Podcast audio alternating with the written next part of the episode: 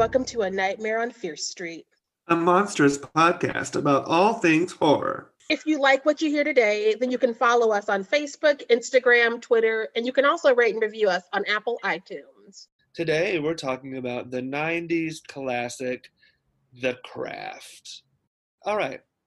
General thoughts on The Craft. Um, I loved the show uh, or this movie as a child um, is every I you know I always wanted to be a witch and uh, my friends and I would play witches out in the recess and all that stuff.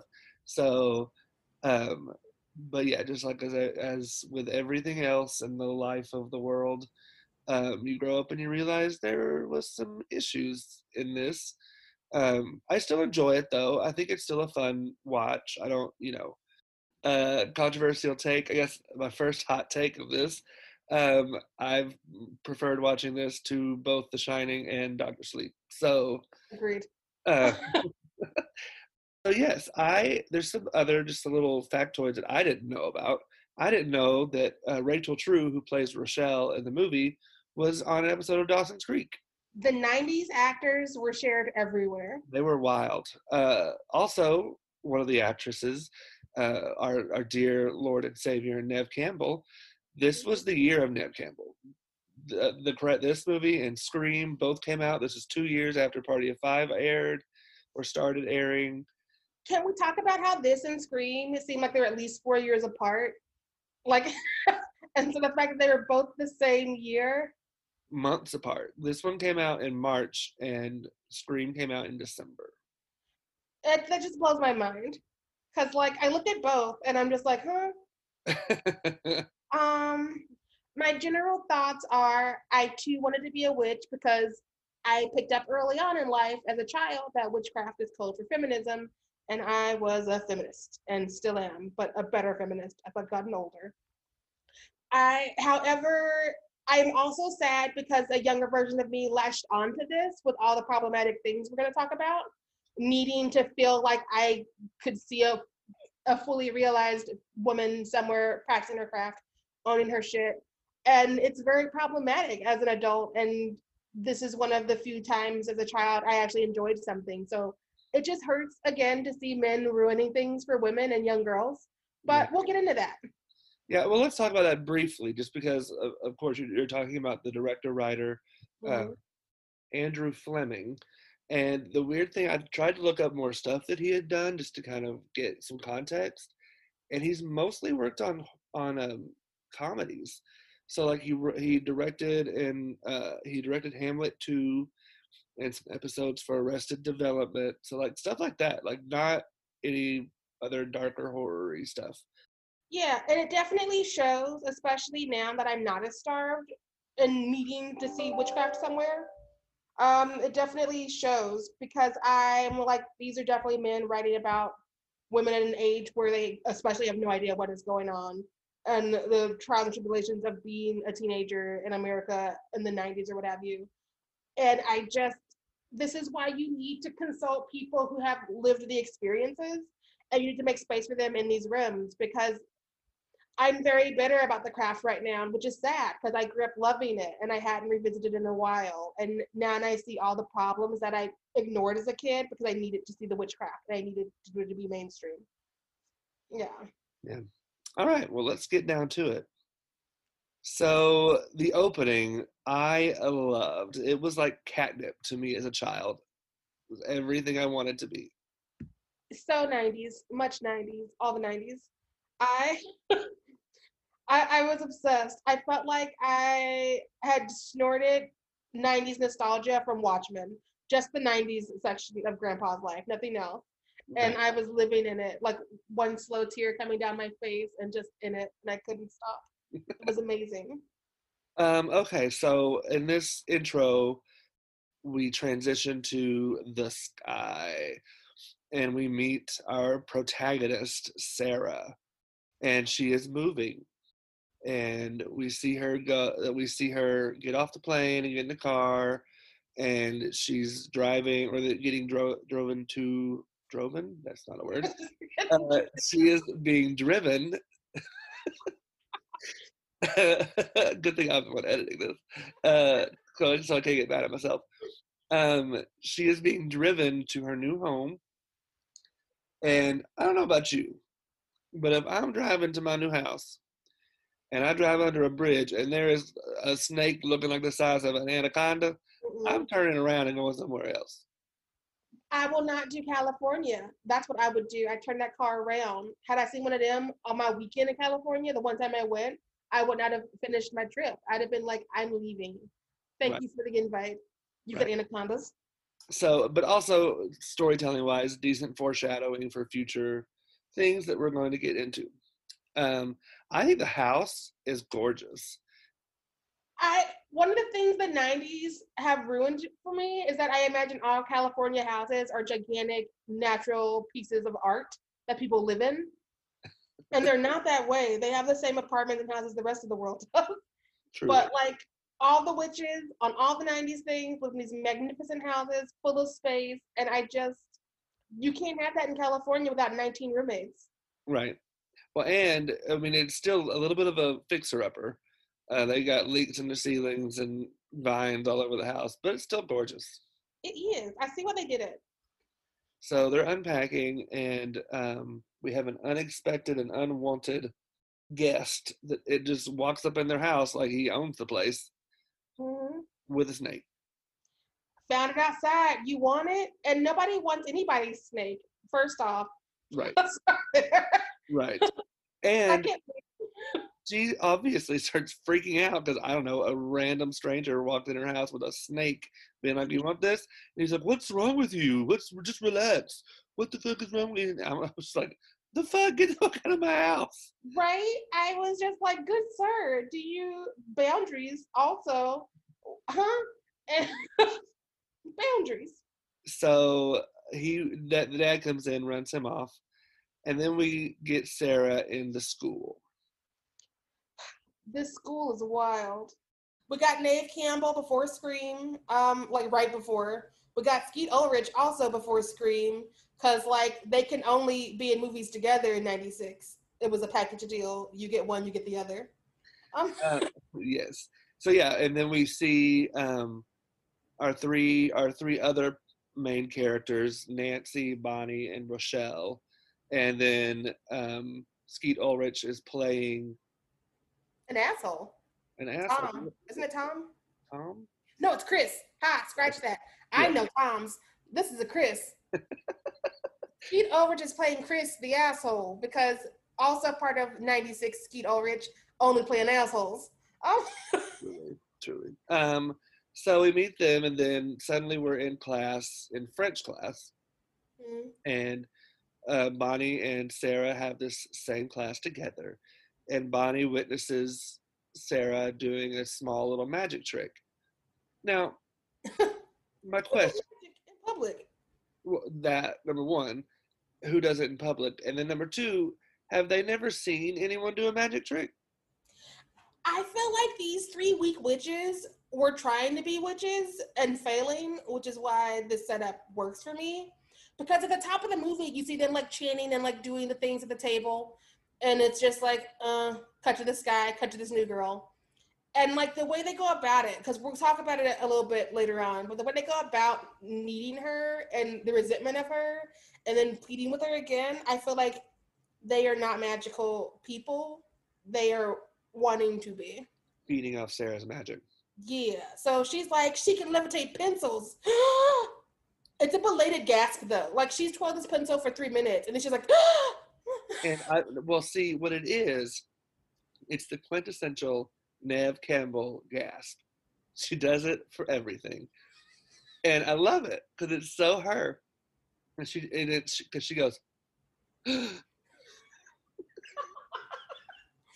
I wanted it to come faster because like we see her see the pencil, we see the pencil do some stuff, we see her see it again, we see her see it again, then it's a gasp. But I'm just like, well, now it's not a surprise. You've been watching her. I've been watching you watch her. Who's surprised now? if you, wa- I mean, I'm telling you, watch more Neve Campbell, especially in Scream. That she does that all the all the time when she's not screaming. May she bring it back for Scream 5. Please, our good Lord and Savior, share, make this happen. hmm Um, all right, so we meet them, and Nancy is rude to her right off the bat. Nancy a jealous little something something. And can we talk about so Bonnie, who is played by Neve Campbell, Bonnie goes up to Rochelle and Nancy and tells them that she has found their fourth. And Nancy has, for some reason, has a noose in her locker that I guess the school is just like, okay, sure, keep that noose in your locker. That's fine. California schools in the 90s. You never know. Wrong here. And so then Nancy starts to be an asshole to Sarah for no reason. like I feel Nancy because she's coming from this like abusive environment. Um, we don't delve into that enough. I think in part because this was written by men, so she just comes across as this jealous hussy who's immediately like, "We don't need her. She's nobody," and she's instead of her talking about her own trauma she might have with Chris, she just the way she handles things. I feel like there's more to the story, and have we given this to a woman which I believe it's going to be rebooted, or they've talked about a reboot. And I hope that there's more women in the room because we could have a full story and it could be a beautiful thing, maybe. I've heard the reboot is in the works, and I have heard that they're talking to women produ- production team, like writers and directors. So I hope so. Fingers crossed. Yeah. Um, Justice for the craft. yes. Um, yeah. So then Chris walks by. He kind of gives Sarah some attention, and that's also when you see Nancy like really turn against her, which we learn more later on. We skip to the lunch scene, and she Sarah is sitting by herself, and Chris comes up and sits next to her. So Chris is supposed to be like the, the popular boy at school. He's the pretty one. All all the girls want to be with him. All the guys want to be him or be with him. Who knows? Um, Nineties. um, and he tells she tells Chris that there's some girls that are being mean rude to her. Um, oh wait, scratch that. Rewind. Uh, she Nancy or not Nancy Sarah goes up to the three of them and try to be their lab partner in the science class, and Nancy like pretty much shoves her off and tells her to leave them alone. And so then we go to the lunch, and mm-hmm. she's telling Chris that they're being mean to her because of that previous interaction. And Chris tells her that he literally says that they're the witches. That's their nickname, which I think is more about being the outsider more so than like I don't believe Chris actually thinks that they're doing magic. You know what I mean? He's just spreading the rumors and adding to what he can do to make Nancy look like she was the problem and whatever happened with them. Because Right. I believe he calls her a slut, doesn't he? Or insinuates she's getting around. I forget how he phrases it. Right. which was my first red flag because I'm just like, what have you done to her? If you feel the need to tell somebody she's promiscuous, Right. So, and he tells her to stay away from him. Well, that does not happen clearly. Right? Oh, and he invites her to watch him practice after school because that's what all that's what all girls want to do, right? Mhm. Go watch boys practice football. Sitting out there in the sweaty sun with the bugs, watching them like fall over each other and run at each other and pat each other's butts and throw Gatorade around. Right. Take me back. Um, and so then, but then she's approached by the three witches. Hmm And Rochelle apologizes for Nancy, even though Nancy is standing right there. I find that moment so awkward. I hate when that happens. Like if you're riding around with somebody you end up apologizing for while they stand and look like an asshole, get a different squad. And so they decide to go shopping. And this is when we first go enter the uh, what I like to call the Buffy um, witchcraft store. after they've also played the original Charm theme song, which Netflix doesn't give Charmed. yeah, so they give us a beautiful remembrance of the show Charmed. And we meet the other witch store owner who's very sweet. The three of them steal from her, whereas Sarah buys things and she thanks her for actually purchasing them like her friends. So she knows. That's really interesting that she that the store owner knows that they're stealing from her and yet isn't really like actively trying to stop them. So so then we move away from there and we go to They're walking down the street yeah and we find out that Sarah has tried to commit suicide. And we see her scars. And they talk about if she did it the right way or not. And they Yeah. bump into the snake man again. I, I feel like these three girls are in this like weird part of California that's boring. So anything is exciting. And unfortunately, Nancy's trauma, I mean, wow, Sarah's trauma is exciting to them because nothing happens here.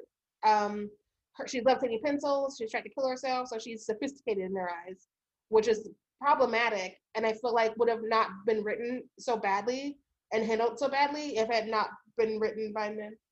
True.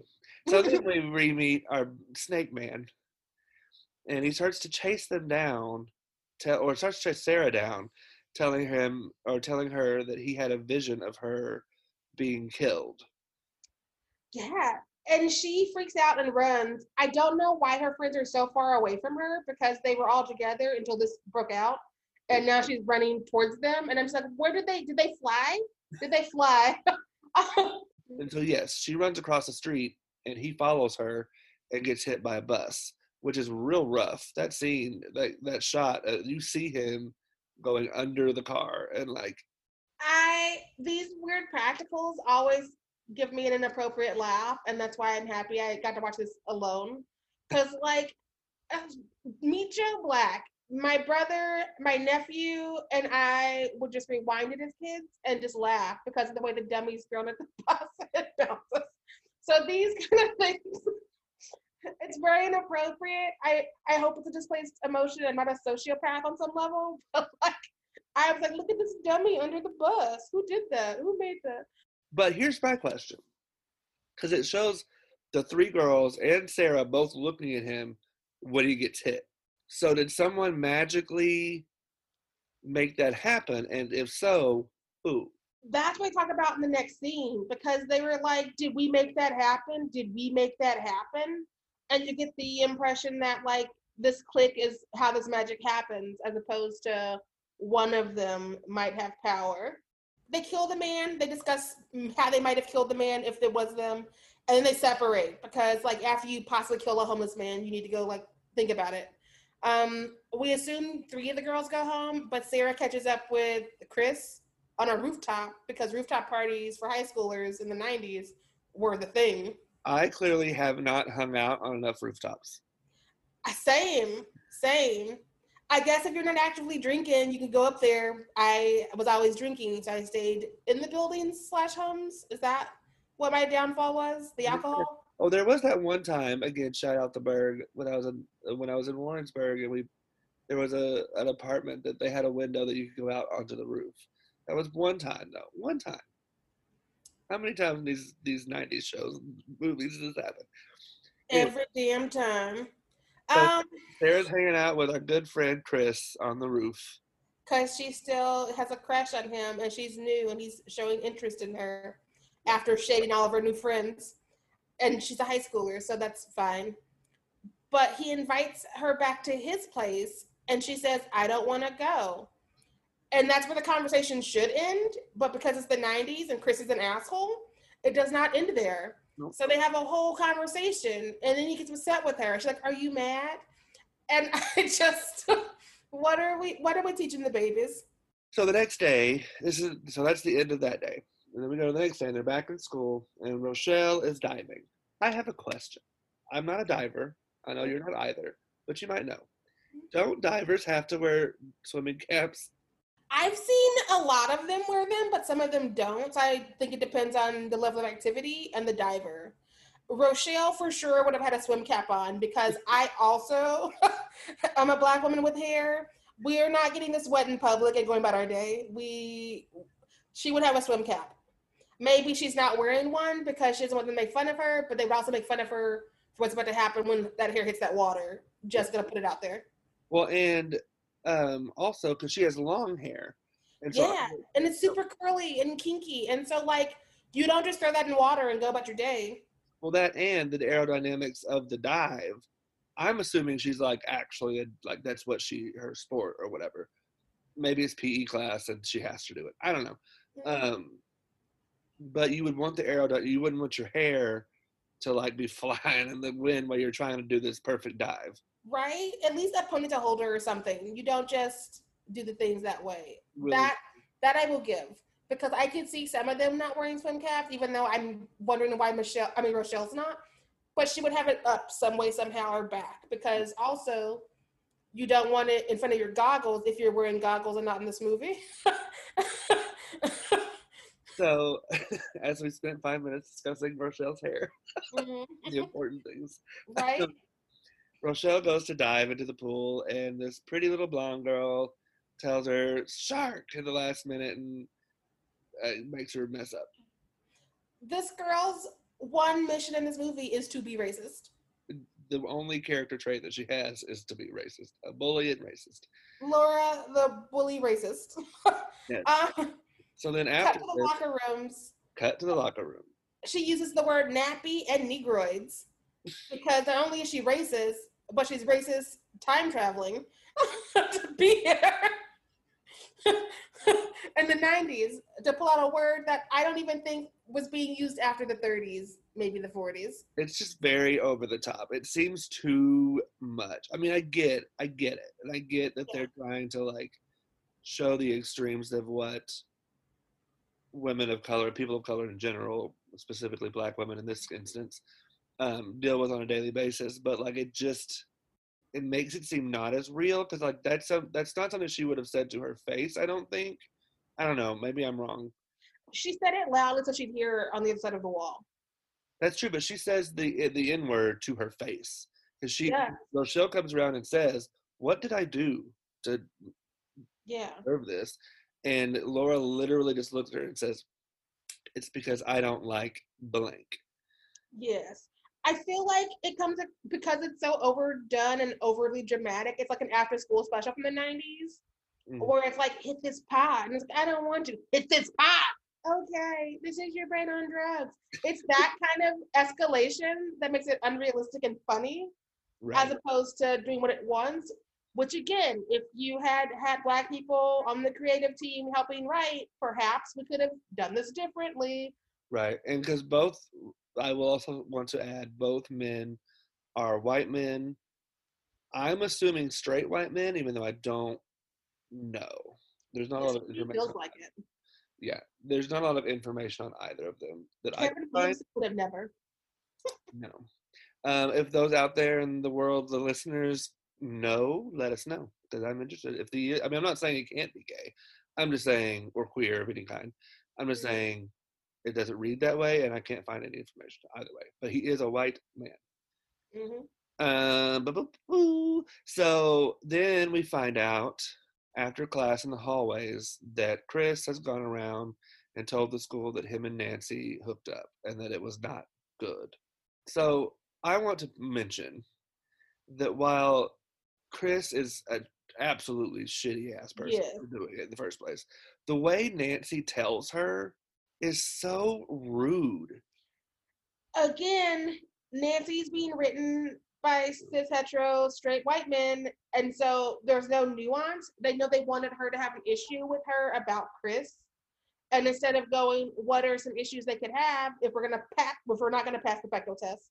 What are some issues she could have that would make this interesting and realistic? They were like, just have her go in her. I feel like in the script that needs to have happened, Chris also pressured Nancy into doing something, or Nancy felt she needed to do something for attention, and it went completely wrong. And so she still had some of that on top of why does he want this new girl? Yeah, it does read that way to me too. I my thing is, and this is you're right. It's the writing. It's not uh, the actress's fault at all. Again, but like, I just feel like she would be more sympathetic.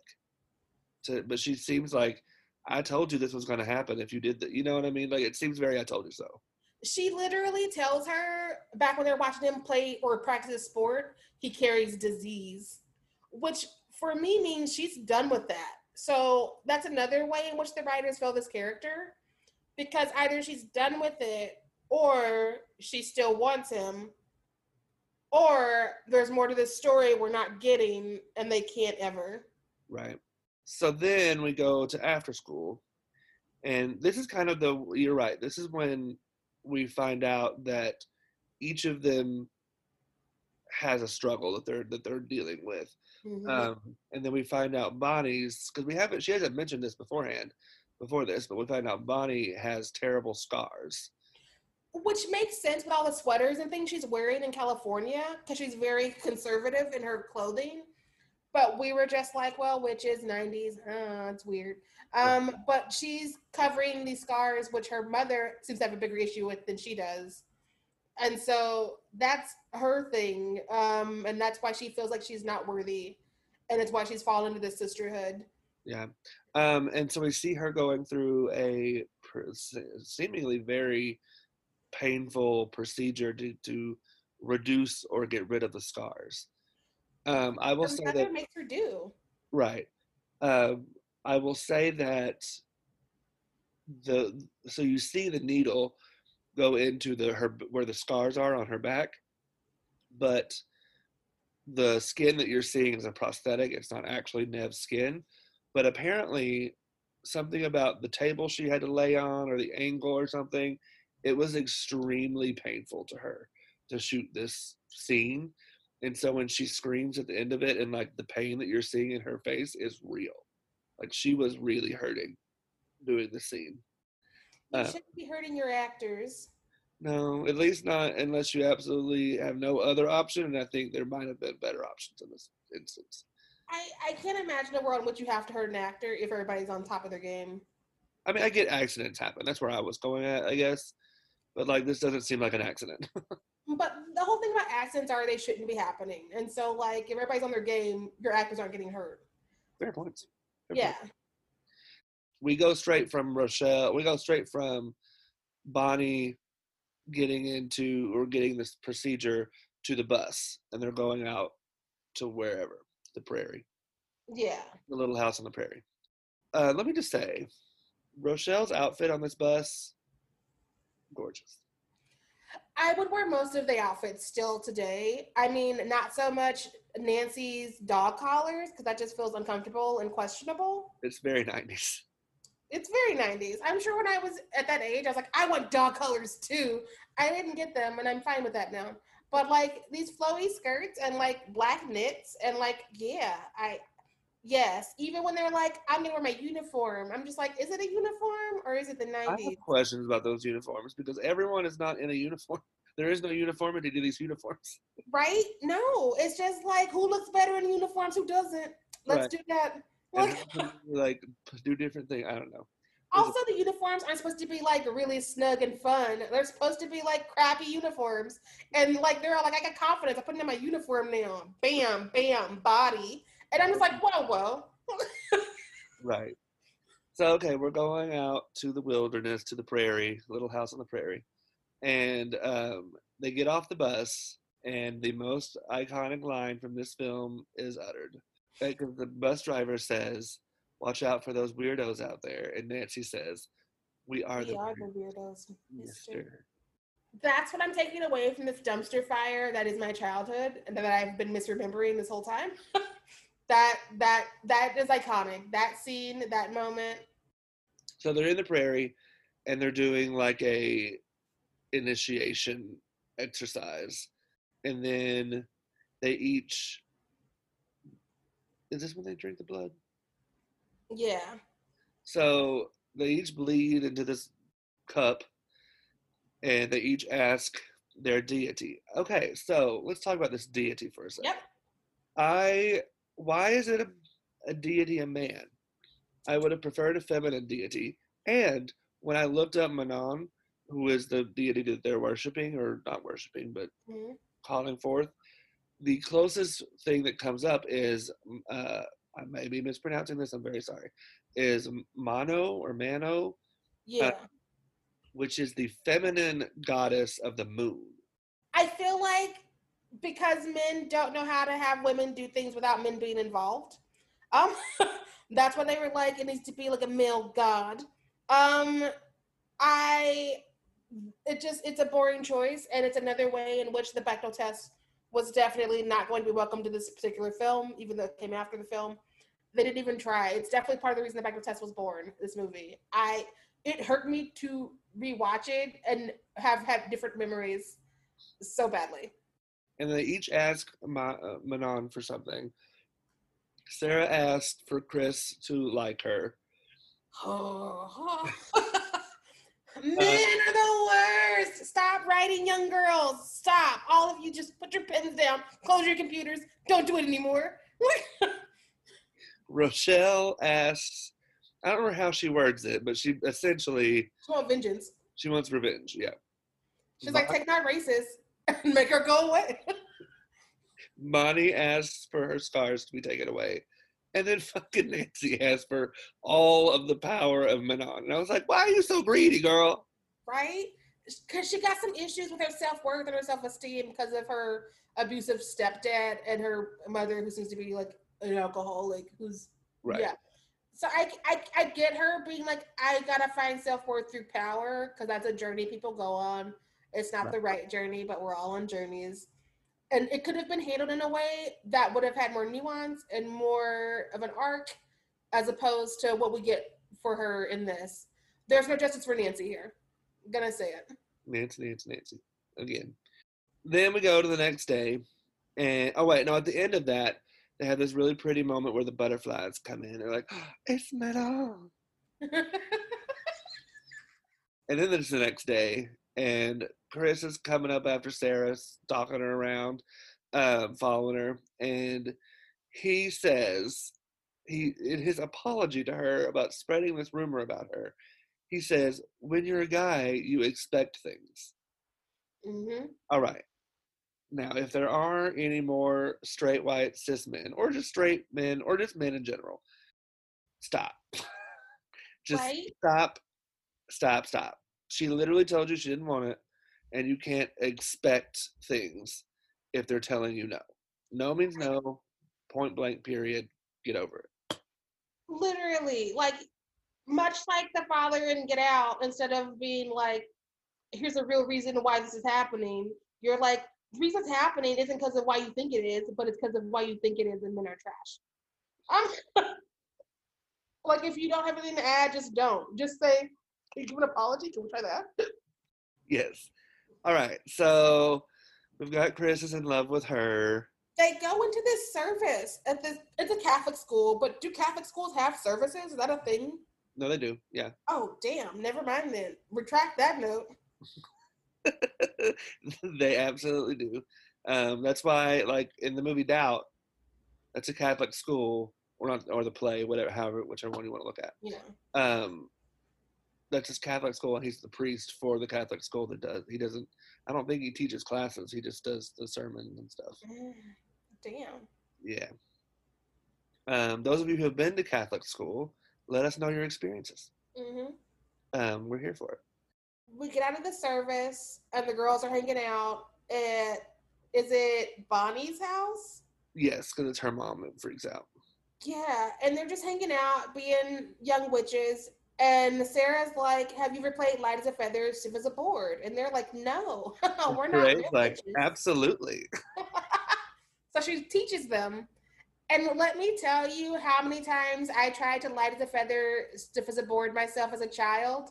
By your by yourself. Yeah, because like my little sister and my little brother were no help. They weren't gonna be magical. Like, so I was laying on the floor chanting, trying to get myself up into the universe, and I never worked. Ever. Put your fingers under your back. No, I tried all of it. They were under my shoulders, under my ass, under my kneecaps, like in the air.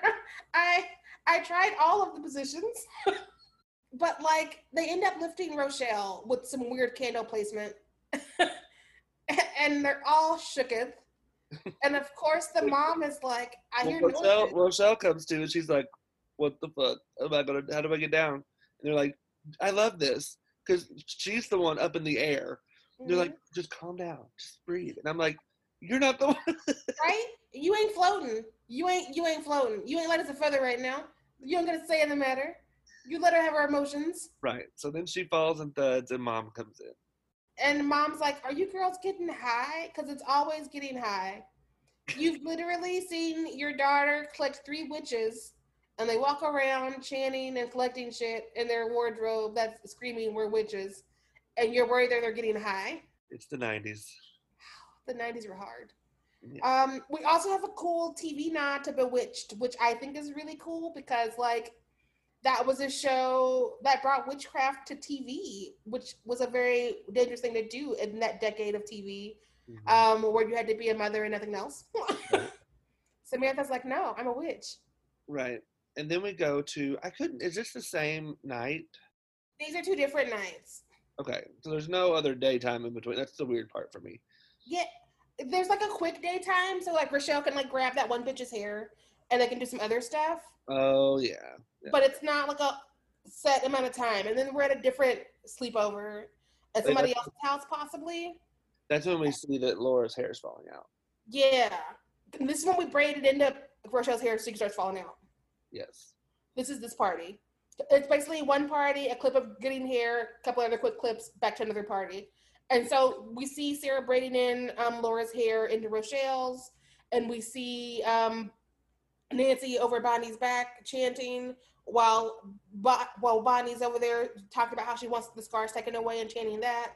That- And we sort of see this trauma bond that they all have. I thought that Neve Campbell's acting in that, and the girl that plays Nancy, I can't think of her name right now, but their acting in that moment was really good. I almost called her Fairuza Balk, but it's something like that, but not that. Yeah, it's yeah, but um, I thought that moment was a really strong performance from both of them because you could tell they're connected. These this scene and the scene with the light as a feather, Mhm. that scene, the community and friendship and joy that these girls were feeling together, I love it.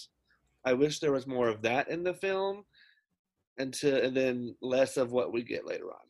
Yes, A- agreed. It's some of the stuff that worked better. yes. Yes. Uh, yeah. Um, so then we go to Nancy's home, and this is when we meet Nancy's mom and her mom's man friend. Um, He, whatever his love- name is. I would love to just point out that her mom's hair is the perfect 90s trashy mom hair. It really is. Like, if there was a how-to guide, that here would be page one. Right. Um, and the the dad friend is being real gross and real stupid and mean, and Nancy essentially kills him. She does. Um, and that's when she's like, I do have some powers. And I don't, we don't find the next thing out yet. So we go to uh, Bonnie, right? Yeah, we go to Bonnie, who's getting her bandages off because, like, she's always covered up. So we actually don't know if she had bandages on or not. Well, but the, she's getting them off because the it last one- surgery. right. The weird ones to me were the ones that were on her neck. Because it's been a while since that first procedure, and we've seen her like Yeah. her neck, like right around on like her cheekbones, and that's where those go. It was just a weird choice. I think it was just a continuity issue. Probably. Um, but she's getting them off, and she's like, "Is it better? Is it better?" And they have those old monitors hooked up that say Sony, and it takes forever to load. And her mom's like, "I can't tell yet." And they're bracing her for it to like had not done anything because it's gonna take a few times to go through it. And magically, the scars scrape off like glue that's been stuck to your hands. You just knock it on off, Right. and they're like, "Huh?" And she's like, "No." right. and then we go to um, the the pool again with Rochelle, and Laura's being a, a, a racist bigot again, but this time she pulls her her swim cap off, and her hair starts falling out. Magic. Yes. So then we go to the um, actually Neve arrives um in her actual school uniform with short sleeves because her burns are gone. So now she's all like, look at my arms, look at my legs, I'm, undo a couple buttons. right, Oh, I'm sexy. right. Um, and then we go out to the to the courtyard, and they're all sitting around. It's the three of them because the three Sarah, Nan, uh, Sarah, Bonnie, and uh, Rochelle have gotten what they wanted, Mhm. but Nancy has not. So Nancy is upset, and she storms off. And then Rochelle has another good line from this movie, I think. When she storms off, she says that people, uh, either Bonnie or Sarah, asks what's wrong with her, And Rochelle said uh, she didn't want to be white trash anymore, and she's still white trash. And and then she says, and I just tell her, uh, hold on. You're And white, honey. Uh, yeah, you're white, honey. Just deal with it. And this is when we cut to the home where Nancy lives and the creepy guy who lives there. And Oh, he's get okay. under her towel. And she's screaming at him. And the mother's like, keep the peace. And then she kind of kills him. And yes, this is when she kills her step or stepdad. I'm just gonna call it say Sage stepdad. I don't know. Yeah. Um, so sorry about the timeline lapse, people. We're drinking. hmm Uh, um, and so then we find out that her mother and her are getting $175,000 from a from a life insurance policy. Which is a lot. It is a lot. And then we the, we cut to the three other girls coming up to their new apartment or penthouse or whatever it is. They were so new money so fast. They show up at this new apartment. The girls show up to like visit Nancy and her mom. And mom is in like a full on head to toe lavender outfit. with a drink in hand. I mean, totally me. Let's be real. Right. Jukebox with only one artist on it because what she's always wanted is a jukebox with one artist on it only. It's some old country artist no one's ever heard of. Right? It was just, it was perfect. I was like, you get it, new money. You get it. My question is, what's going to happen next month when that rent money comes up? Right? Because she spent all that money getting that one jukebox with one artist on it. So then we're hanging out at Nancy's, and they're doing some glamour spells, uh, foreshadow for a future. Mm. Um, but Sarah changes her hair to blonde, which is questionable. This is after she changed her eye color to brown and they were not impressed. But Right. also the peanut gallery not being impressed when they're not doing anything felt weird. Right. But she was Right. like, okay, I'll go for my hair. And now they're like, oh, ah. And I'm just like, but what are y'all doing other than watching? Right. Um, and so now we go on to Chris is now full on stalking her. Outside her house at three in the morning, yelling at her window, Like, stalking her. yeah, she may have asked for the wrong thing. I I also feel like this is one of those times where you can tell this was written by men because of- of course Chris's behavior is her fault as opposed to just having him be an asshole, which is how he started out. They were like, let's escalate the assholeness, but let's make it her fault because of this magic she worked on him. Then we go to the beach. Beach, beach, let's get it away. it's iconic. It's all of the gifts that I've ever used in this movie come from the beach and that bus. And so like I was like, let's go to this beach. Um, I Um, love that each of them come with their own little animal thing that ends up dying. Well, the fish ends up dying. I don't know about the other ones. So Rochelle brings a fish, Bonnie brings a butterfly, Sarah brings a bird, and Nancy brings a snake. And I think That that bitch is Slytherin.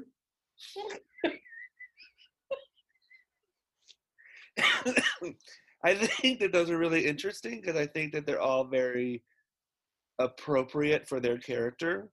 Mm-hmm. You have Rochelle with the fish because A, she's a diver. Fish are very resilient. Bonnie brings a butterfly, caterpillar, cocoon, Mm-hmm. butterfly. I think that one's pretty the most obvious. Sarah brings a bird. She just seems like a bird to me. Flighty. Yeah. And Nancy brings a snake. If that ain't on the nose, I don't know what is. they do their magic and then they go to sleep on the beach because they're in high school in California, so they do what they want. They black out, is what they do. They do. Manon was like, boom, and they are unconscious. They come to and they're like, Where's Nancy? Where is Nancy?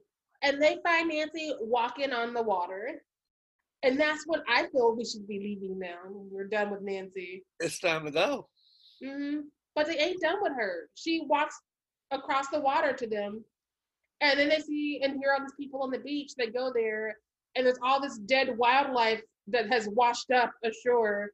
I don't know if they were whales or sharks or what. They were just like giant behemoth things from the water. Right. and Um, Nancy who is no longer with us anymore, is like touching one of them, yelling, These are our gifts. These are the gifts he gave me. So everybody can hear her. And I'm just like, we need to tone this down a little bit, first off. And if these are the gifts you're getting, you asked for the wrong thing. I hope you got a gift receipt because what you gonna do with all this dead fish? Like, just, I don't know how appetizing shark is, so I don't know. I don't know. I I don't know. Yeah. That's a lot of mercury. I feel. Right. Either way, Nancy has gone too far. Then we go in the in the car, in the convertible. I forgot. While she's yelling about the gifts and how this is for her, she's also letting us know that he's inside her now. So we have this theme again. I don't know why the movies we picked all have someone getting inside someone, but here we are again. She is yelling that Manon is inside of her, and these are her gifts. All right. She has gone too far. she has left reality. Um, so then we go to the car with the convertible. Uh-huh. Nancy is giving me full on cult leader nastiness. Mm-hmm. Um, when Sarah asks Bonnie and Rochelle what they think, and Nancy says they don't think. I was like, wow, okay. And they're just laughing because I this was clearly written by men. And so at this point they're like, we don't get to have any opinions. We're just here to fill out the scene. Because it's very the way they're talking about them and the way they're just laughing. I'm just like, are they has there been a spell we don't know about? Like, are they what what is going on? Well, because earlier in the film, at least well, they both do it to a certain degree, but Rochelle especially has the nerve to apologize for Nancy with Nancy standing right there. You know? Yeah. That shows some like gumption. And now they're just like bending over backwards for Nancy, which I don't understand. It's a choice. Truly. So we're doing all this and doing all that. Oh, and Nancy turns essentially turns on Sarah. Yes. Laura's losing more hair. And she's like, What? What is wrong? What did I do to deserve this? And we all know what she did to deserve it. Probably but, a, a racist bigot. Right? But we see Rochelle kind of have a moment of, did we go too far? No, not with that one. Maybe no. the other ones, maybe. But that one, I'm fine. I stand by this. Snatch her wig. I stand by this. I mean, she lost her hair. She's still alive. Right, right. And she's not, she's had no more time to be racist. So, like. Right. yeah, I don't feel a bit sorry for Laura. Not a bit. So then we see. Yeah, now we get to Chris because Chris finally gets his date. And so they uh, decide to go to Lover's Lane for some reason, because that's a smart thing, and park and just talk. And then Chris tries to make the moves. Sarah says no. He continues trying to make the moves. Sarah has to get out of the car and start to run. And he gets on top of her tries to start to rape, assault her. Well, he's already assaulting her, but he's trying to rape her. But luckily, I'm assuming she kicked him in the balls. It never really says.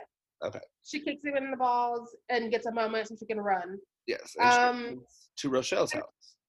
Yes. And my issue with this assault is we, it's written in a way that's very victim blaming because her curse made him do this. Mm-hmm. And I just, I don't like that. I, I don't know what they wanted from it, but I know what it, it comes across as, and I'm not here for it, which is another reason why we can't just keep having these like random straight white dudes run out here and write young women and play themselves in these corners and then be like, well. Yeah, it was definitely a very rough scene to watch. It was very, um, yeah, I don't know. Like, it, this is one, if I had a friend that I knew was a survivor, I would have to warn them before we watch this movie both with suicide and with rape or assault. Um because it's it's very triggering. I'm I, I, can imagine. I'm i'm not a survivor myself um but i could imagine it being so. And it is problematic that it is seen as a clear and direct consequence to her actions. And we never fully really got into him like spreading all those lies before we got to the spell. It just right. seems really like I like if someone was spreading rumors about me having sex with them and we hadn't done it, I would not then go make a spell to make him like me. That makes no sense. No sense. It made none. Um.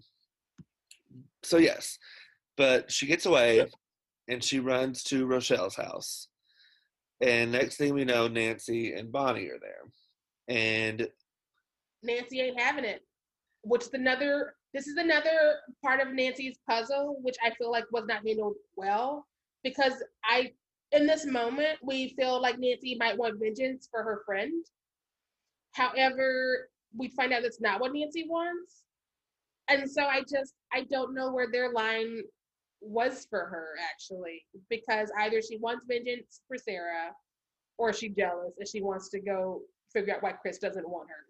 When someone has just told you that they were assaulted and you want to take action, I understand that as a friend, you want to defend your friend or take.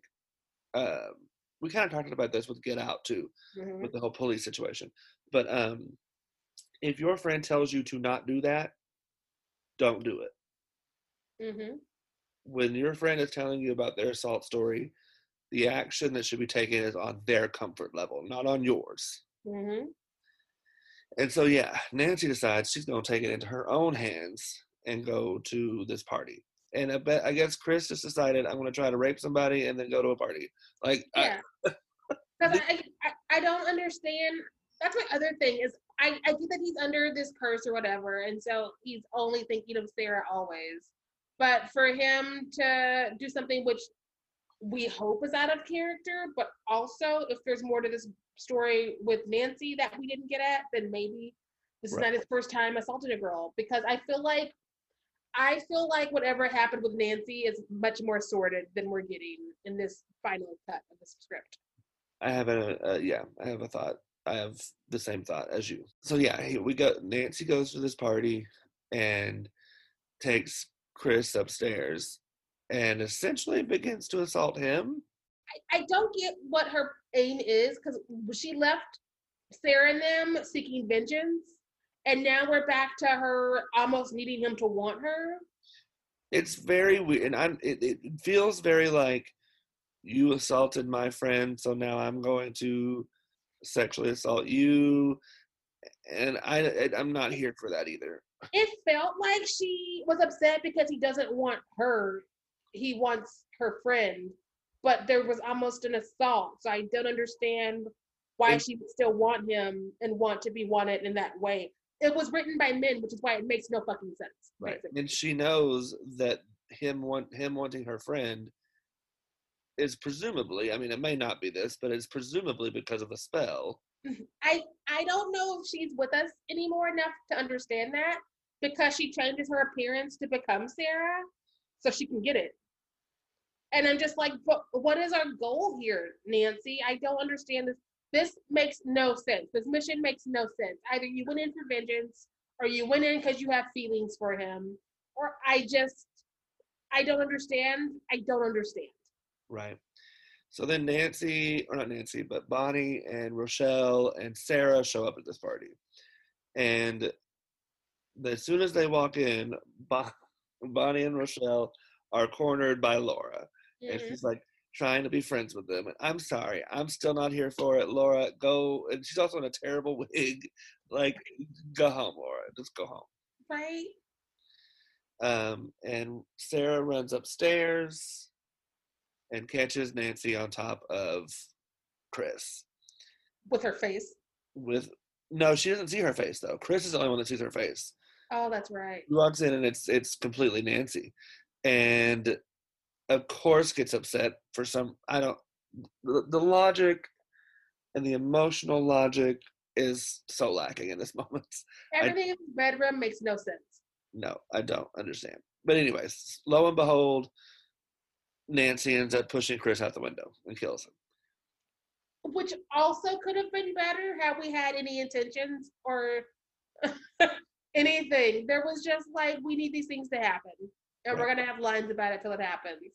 Because if she if she's here for the vengeance and the kill, then why did she need him to sleep with her? Um, I don't, I don't understand. I don't understand. Also, some of the worst acting happened in this bedroom between the three of them. Because all of them are doing really well until this scene. I don't know if it's because they were like, we have no motivations, fuck it.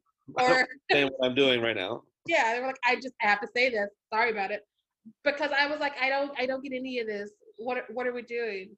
And then we throw him out of a window. Just like we did the story. Uh, right? Sarah is crying in her room and her dad's trying to comfort her. And Sarah says that she thinks he was a good guy underneath it all. I was real drunk.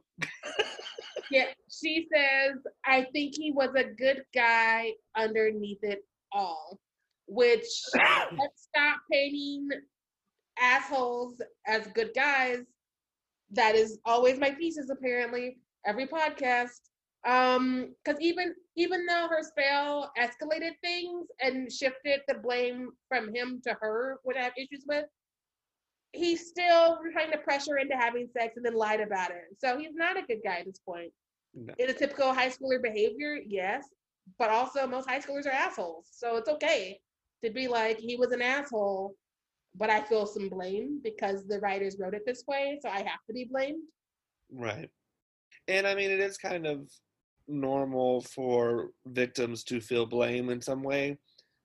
If it was handled correctly, I could see where that might play a part, but it's just too much. Yeah, he wasn't a good guy. Sarah doesn't think he's a good guy. Why would she think he's a good guy? Yeah.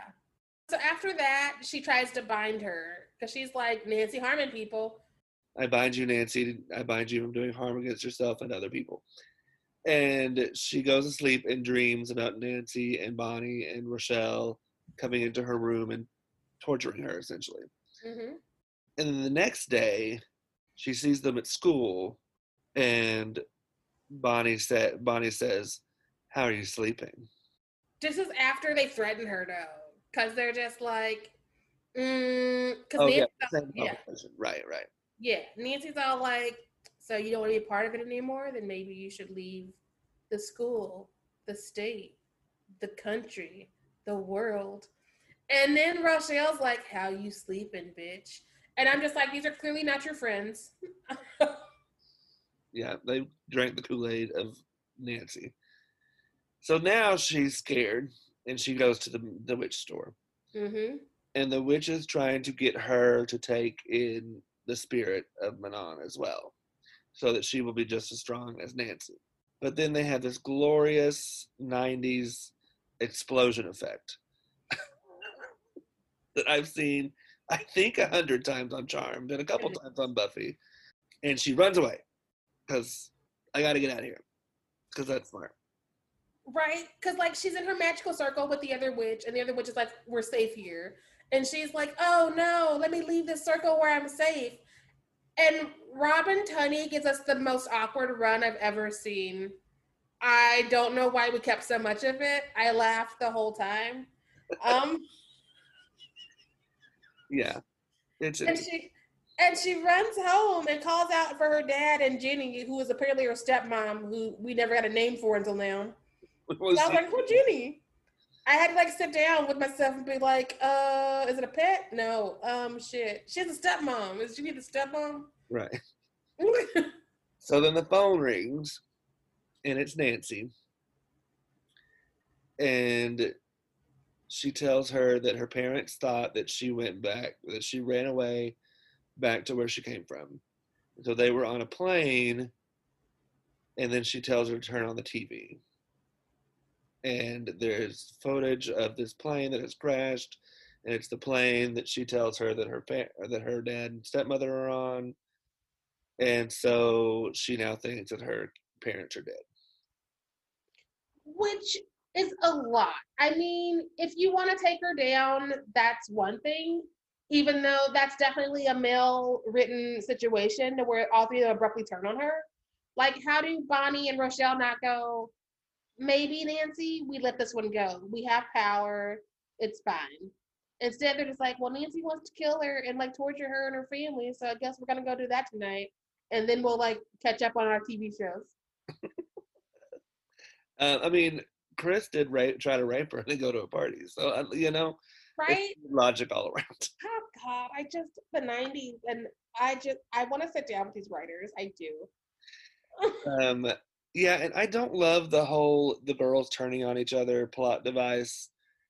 I mean, I get the whole idea of power corrupts and power and it corrupts indefinitely, but like, there's just better choices that I think they could have made.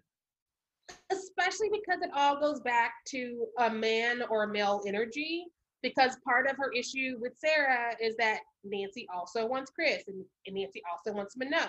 And so, like, it's not even them turning on each other for anything that they've actually done to each other.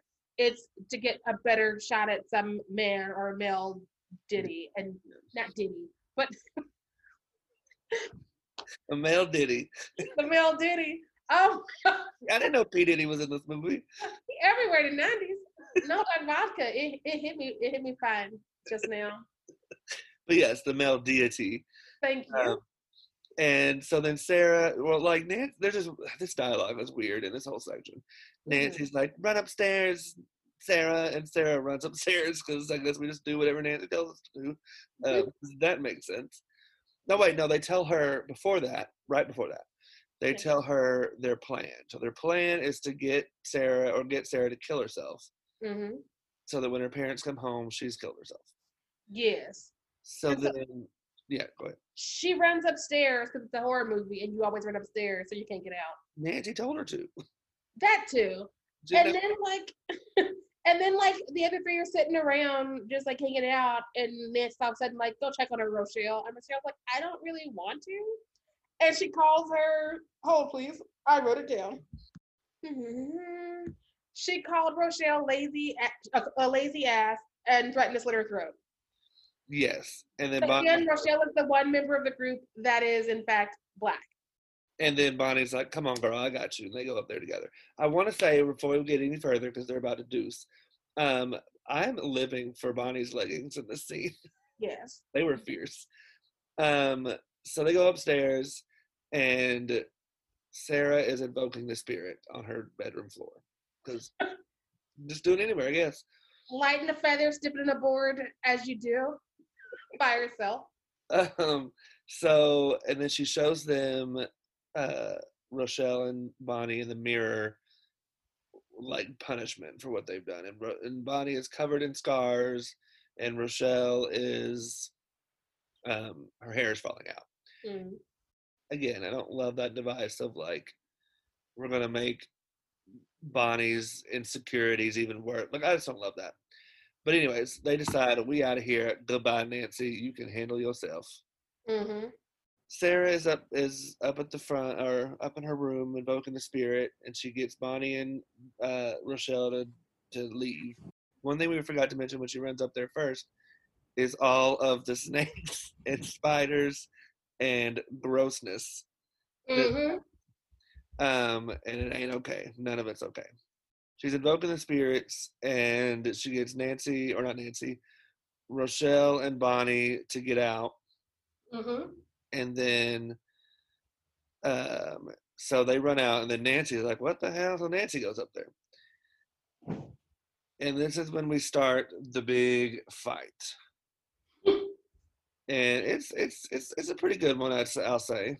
At one point nancy like throws sarah against a wall and pushes a dresser on top of her but Nan- or but uh sarah can now like phase into walls and be invisible and i don't know uh, Yeah. you know choices were made When Nancy gets up there, it's a whole new Sarah. Um, she's like, my nose also inside of me, and now we gotta fight. Yes. And then uh, we also have the moment where Nancy's um, hand turns into snakes. Snake fingers, which is the wrong fingers. Yes, it was. It was. Yes, I thought that was really cool special effect. Um, the rest of the special effects with Nancy and the bugs, I didn't love. Mm-mm.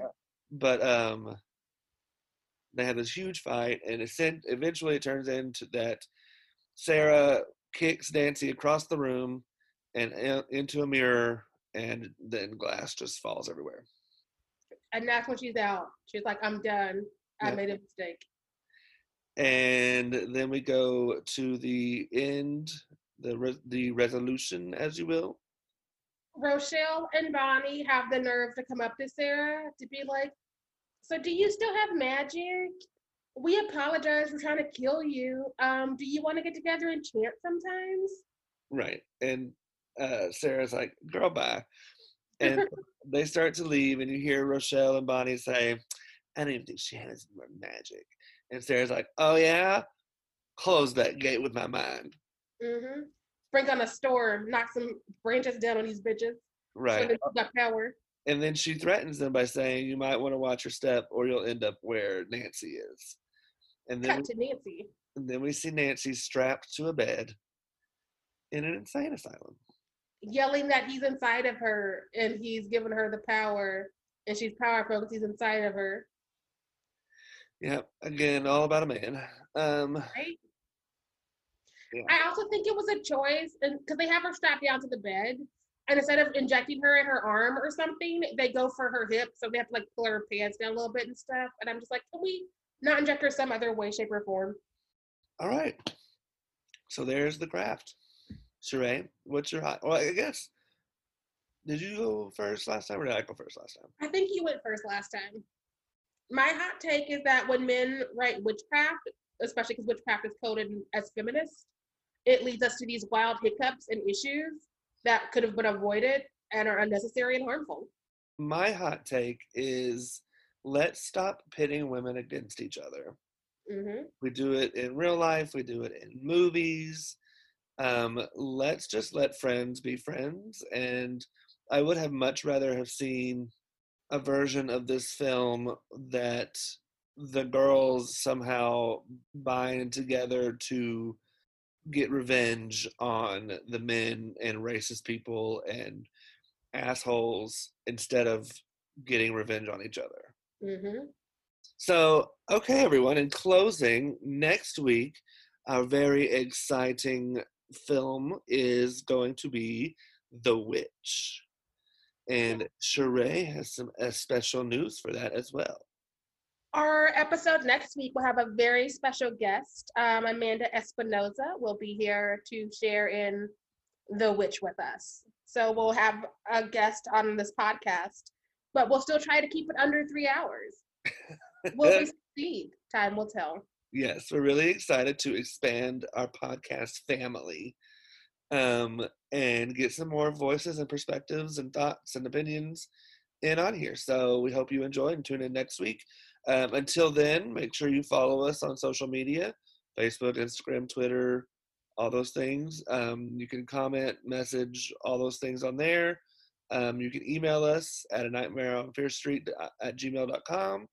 Um, subscribe on um, uh, iTunes and Spotify and all those other places, and then also rate and review us on iTunes, please. It helps people find us um, because we have some really fun new things coming out, um, lots of new content. So we hope that you will join us for that. Stay fierce, everyone. Yay.